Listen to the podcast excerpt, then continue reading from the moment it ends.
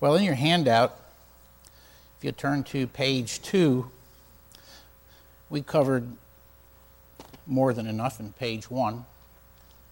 Perhaps if I remember, I'll bring a couple of more um, of these resources. These are old time, tested, and true and good. I don't want to overwhelm you with them, but um, if you're struggling in this area, we're going to give you, we have given you, and you're going to hear more today and next week, help. But sometimes you just need to dive deep into something um, because the, the fear ruts are so deep in your, in your life, it takes a while to let your soul restored, um, to, to get those ruts filled in with the words of the living God, and to get up out of the ruts and be able to drive on the pavement of peace. So that can take some effort, some work on your part, but um, you have so many resources at your disposal besides the Bible. And so here's two that I show you today. They're, they're really easy reads. So what I mean is, is that anybody can grab one of these books and work through it for, in your devotion time, and it would be tremendously encouragement to you. This is John MacArthur, Anxious for Nothing, and he literally goes through it every um, major New Testament passage that deals with the topic that we're looking at. It's just, it's just superb. Um, and so I would encourage you in that. Jerry Bridges is perhaps my favorite writer. Um, only been with the Lord maybe four or five years, I don't remember exactly.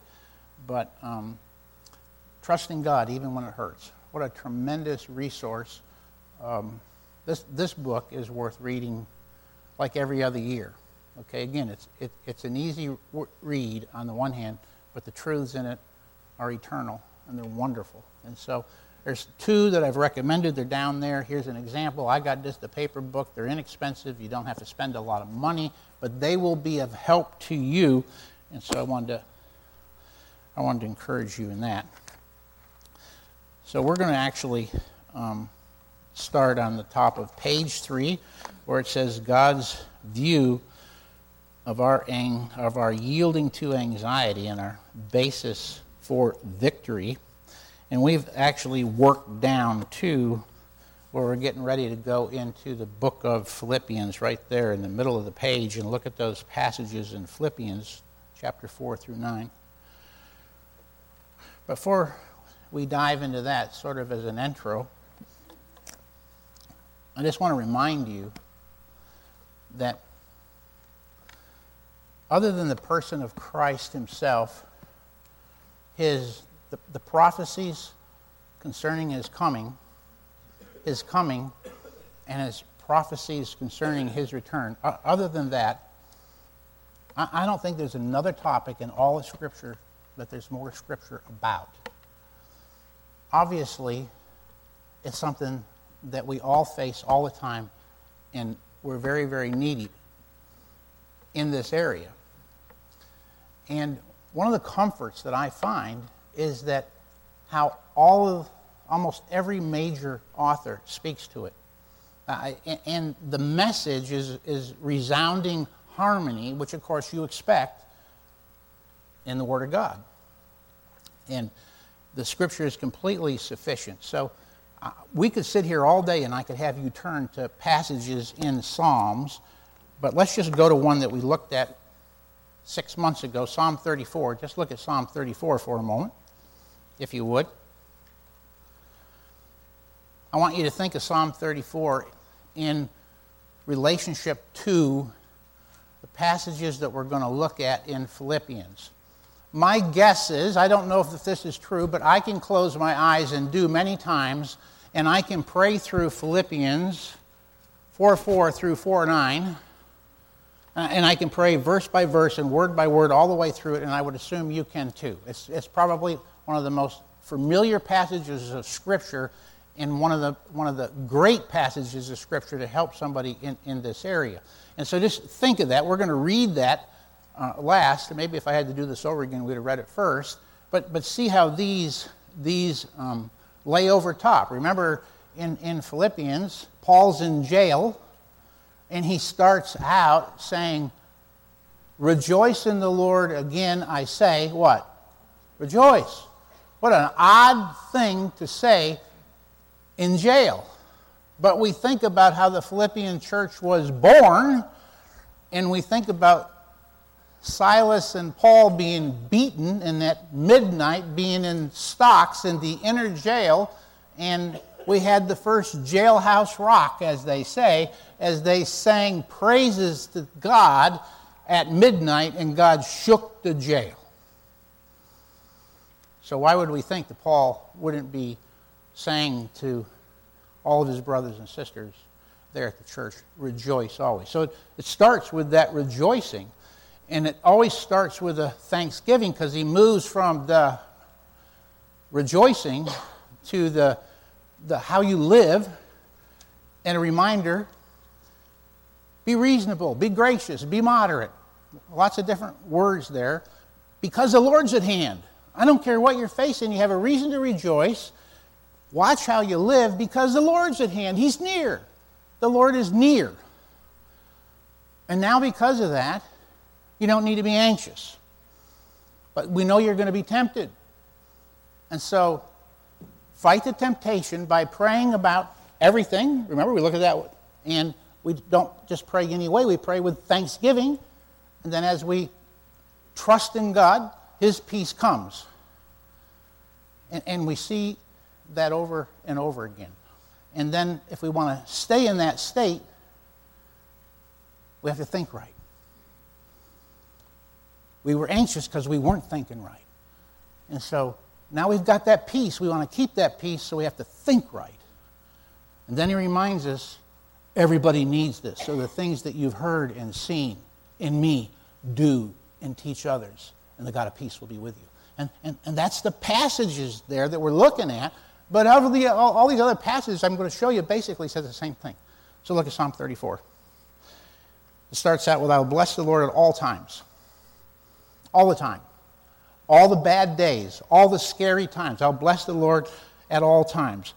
Verse 2 My soul will make its boast in the Lord. Verse 3 Oh, magnify the Lord with me. Let us praise his name together. Now look at verse 4. I sought the Lord, and he answered me. Why did I have to seek the Lord? And he delivered me from all my what? Fears.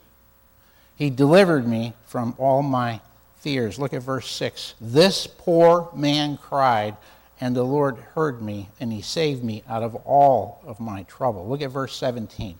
The righteous cry, and the Lord hears and delivers them out of all of their trouble. The Lord is near the brokenhearted, verse 18, and saves those who are a crushed spirit. Many are the afflictions of the righteous, but the Lord delivers him out of them all.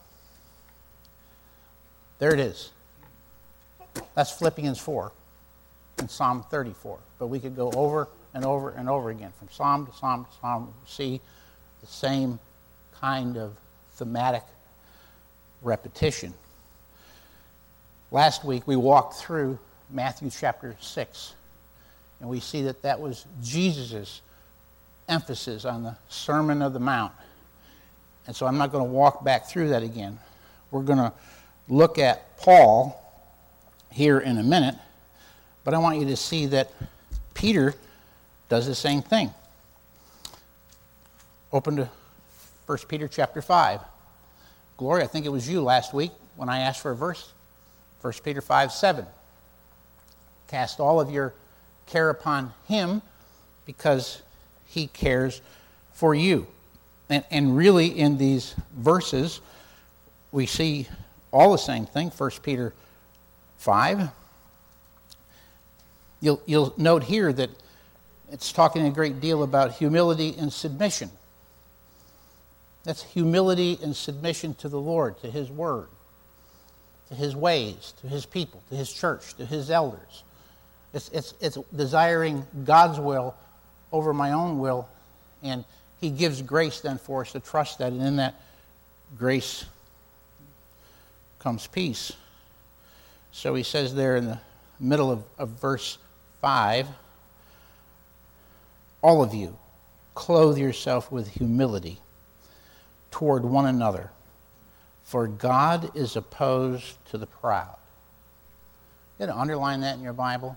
stamp it on your brain, and not to scare you half to death. God is opposed to the proud.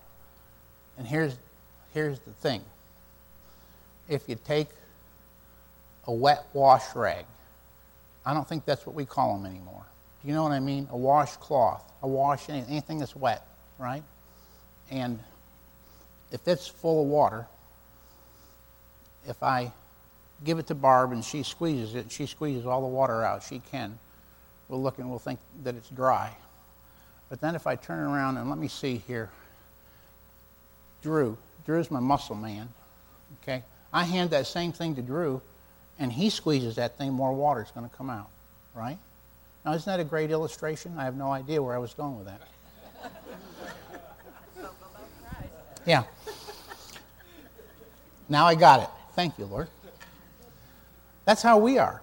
God keeps pushing us in the wringer and squeezing us more and more because we all got pride in there we don't know. We, don't recognize it's in there. And, and, and that, that squeezing, that pressure, the squeezing of the water out is just a, an illustration. It's not in my notes, as you can tell. And, uh, and God uses that to purify us and make us more like Him because all those pockets of pride is really self love and, and self worship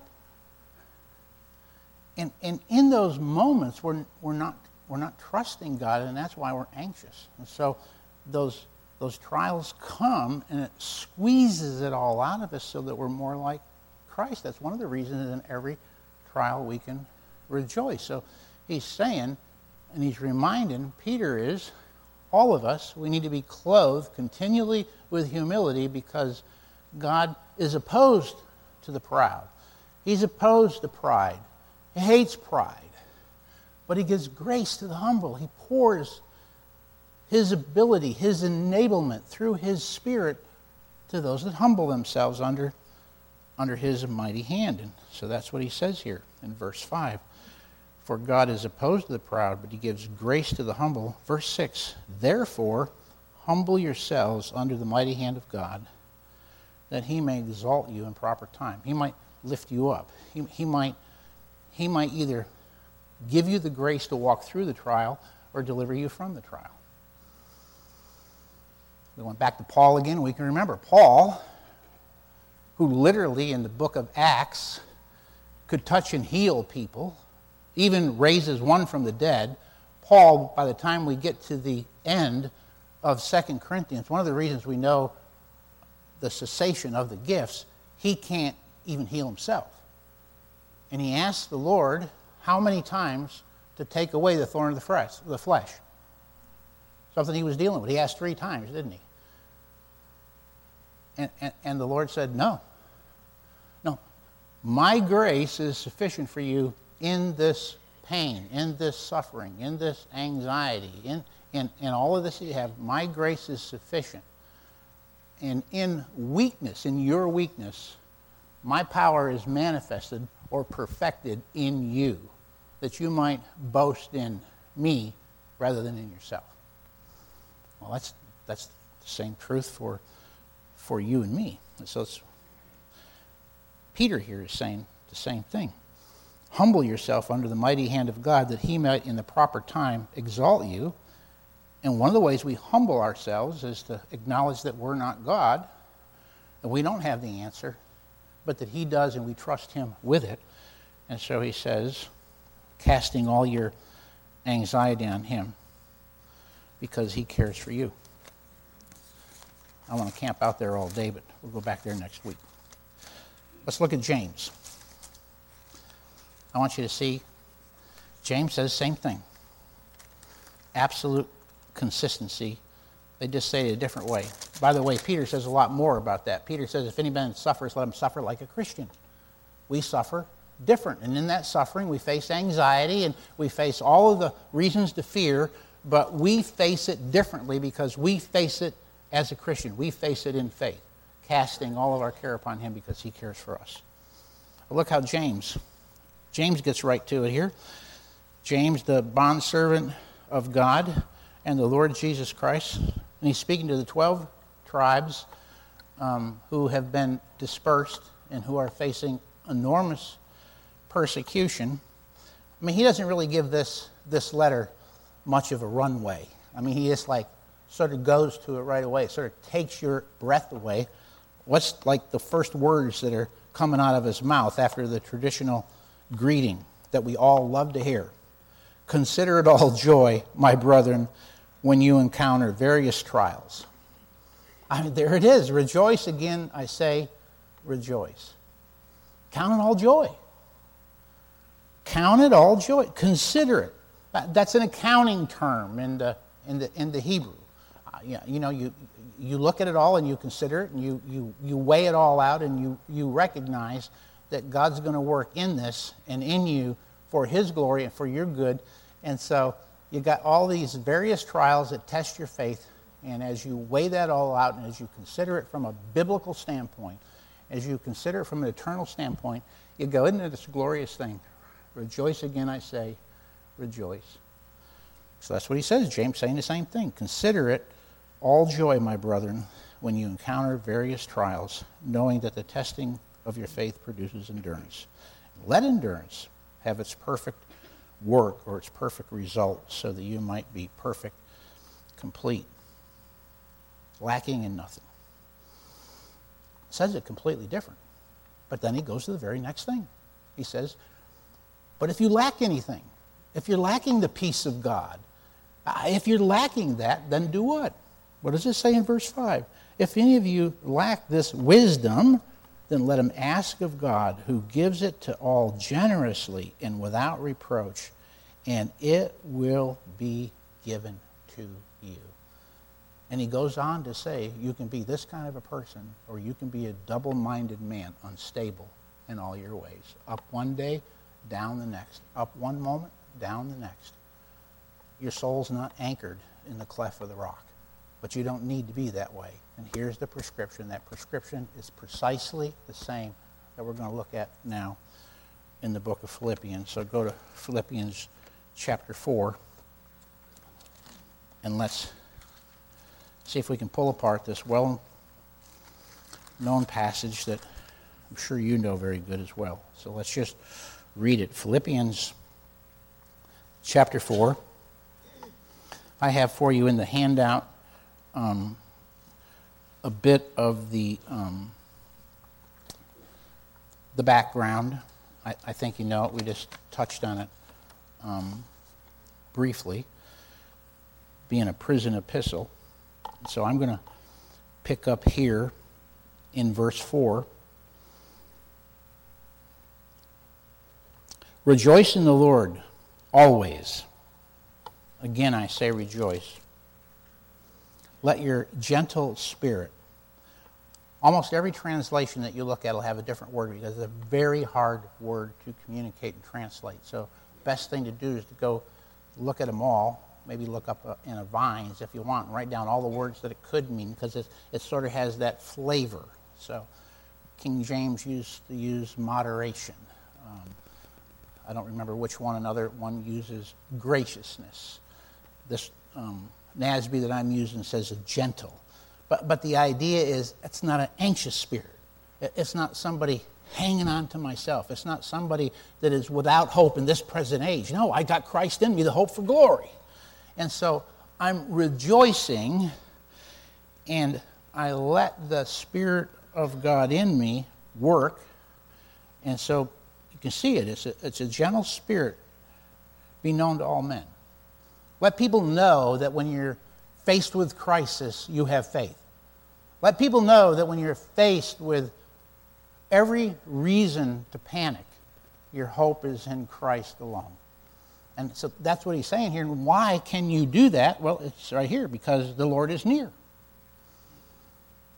They may not be able to see the Lord, but you know the Lord. And he dwells in you. You're the temple of the living Spirit that dwells in you. And you live like that by his power. Goes on to say, Be anxious for nothing, but in everything by prayer and supplication with thanksgiving, let your requests be made known to God.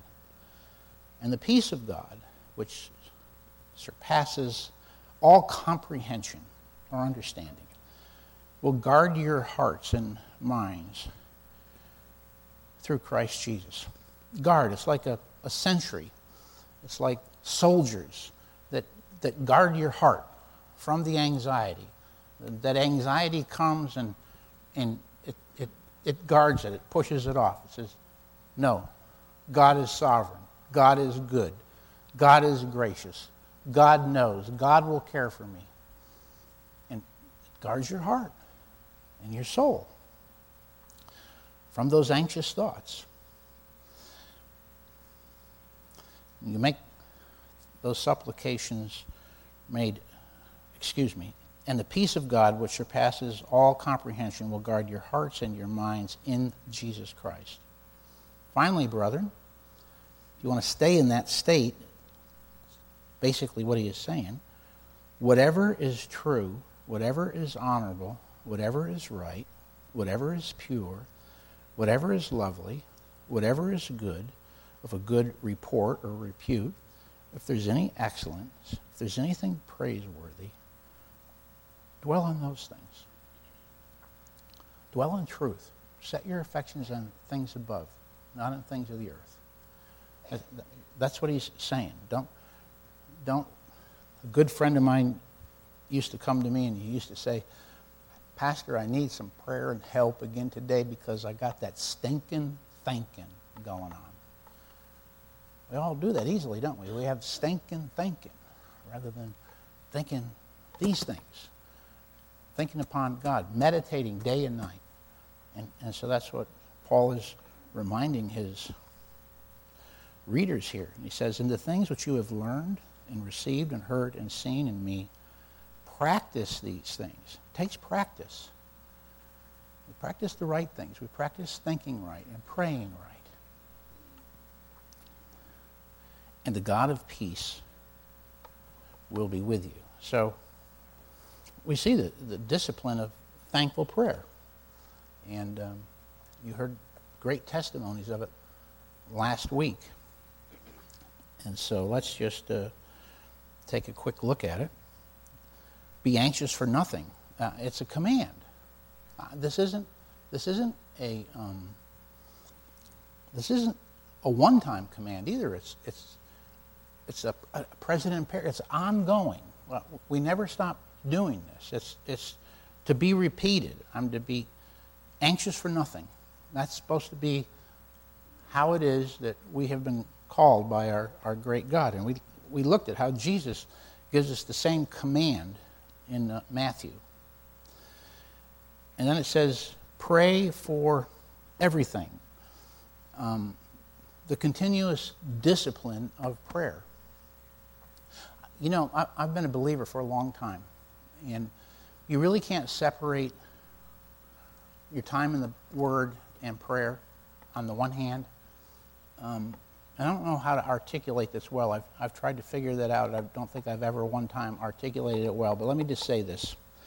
While they're different disciplines, reading and meditating on the Word, studying, and prayer, they, they, yeah, you can't pray right without the Word. You don't know how to pray without the Word. You need to pray the Word. The Word tells us how to pray, when to pray, just like what we're reading here. So you, you can't separate them. And yet, I'm telling you, as a frail man, I could spend hours in my study and love it, but the second I go to prayer, I'm in spiritual warfare. Do you know what I'm getting at? I mean, I, I, could, I could study the Word for three hours and it seems like three minutes. But if I had to pray for three hours, it, for me, it would be like a, a Garden of Gethsemane experience. How about you? I mean, is that, is that kind of warfare? And, and my point is, is that the, the prayer, it may be, if we read the scriptures right, it may be more important. But I don't even know how I said that. So you understand what I'm saying. I don't, I don't know how to articulate because you can't pray if you don't know how to pray, and we learn how to pray through the Word, and the Word is completely sufficient. So you can't pull them apart, but our tendency is to think we're having a time alone with the Lord and we're going to be sanctified and we're going to we're, we're going to walk in the power of the Spirit because we spend all this time in the Word. We go to all the Bible studies. We sit and we do all of the preaching services. We listen to tapes. But if we took the time of earnest prayer and we looked at it day in and day out, it's this much in comparison. And therein is our trouble. And I want to tell you, to take it from this much and to grow it is hard. It's hard. It takes accountability, it takes discipline, it takes help. But that's, that's really what Paul is saying here. He said in 1 Thessalonians, we are to pray without ceasing. But we come to the point where, as we're walking through the day, everything we see, we see in light of our need for the grace of God, and we're talking to the Lord about it.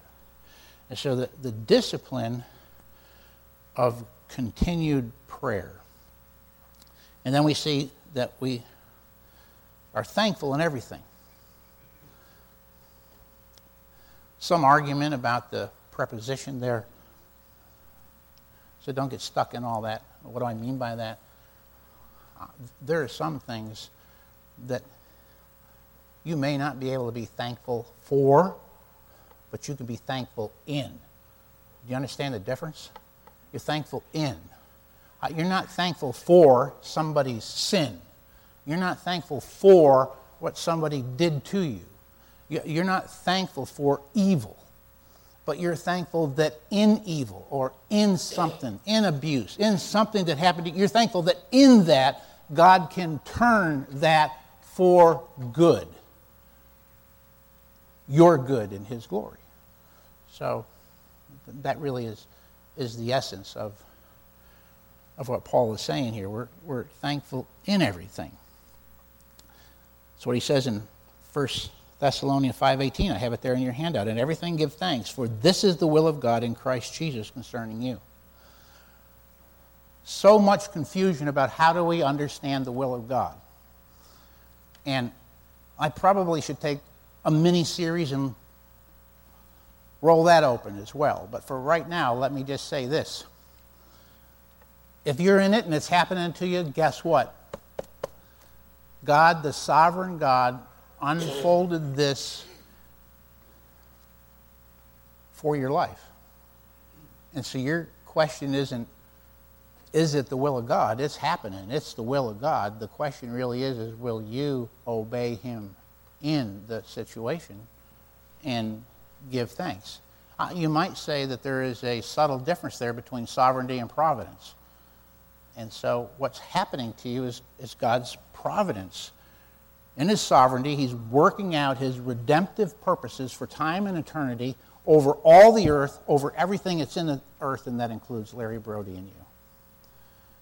That's how he's working. And we can have confidence in that because the scripture says that over and over again. So, in that, I can give thanks. I can cast all of my, my cares upon him.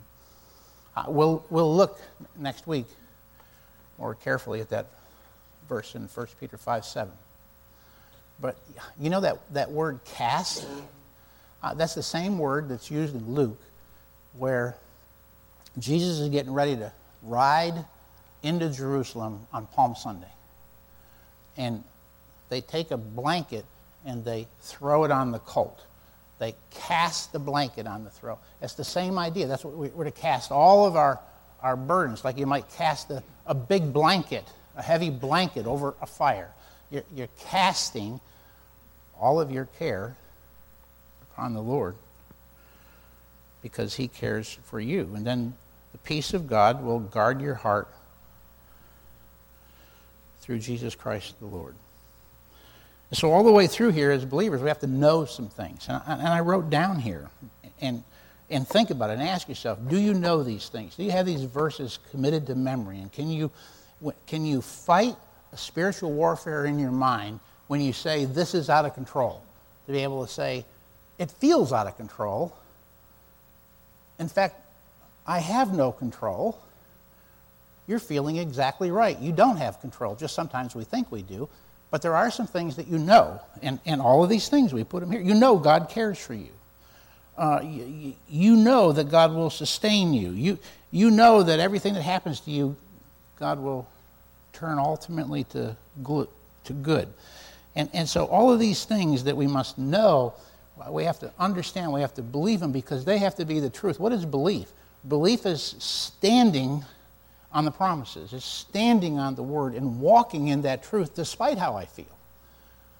And then the peace of God comes that passes all understanding. So that peace is made possible for us, and we'll just pick up that same theme for one, one more week and perhaps give a little more time for testimony and how this is working out in your life. One more time, I'd say again if you're struggling with this, don't fight the battle alone. Judy and I would be glad to sit down and help you. And we, we might ultimately um, hand you off to somebody else that would be able to help, but we're, we want to help you. you. You don't have to, you don't have to fight the good fight of faith alone. We were meant to be together, locked together in step as believers. And let's, let's help one another and let's pray for one another. God bless you. You are dismissed.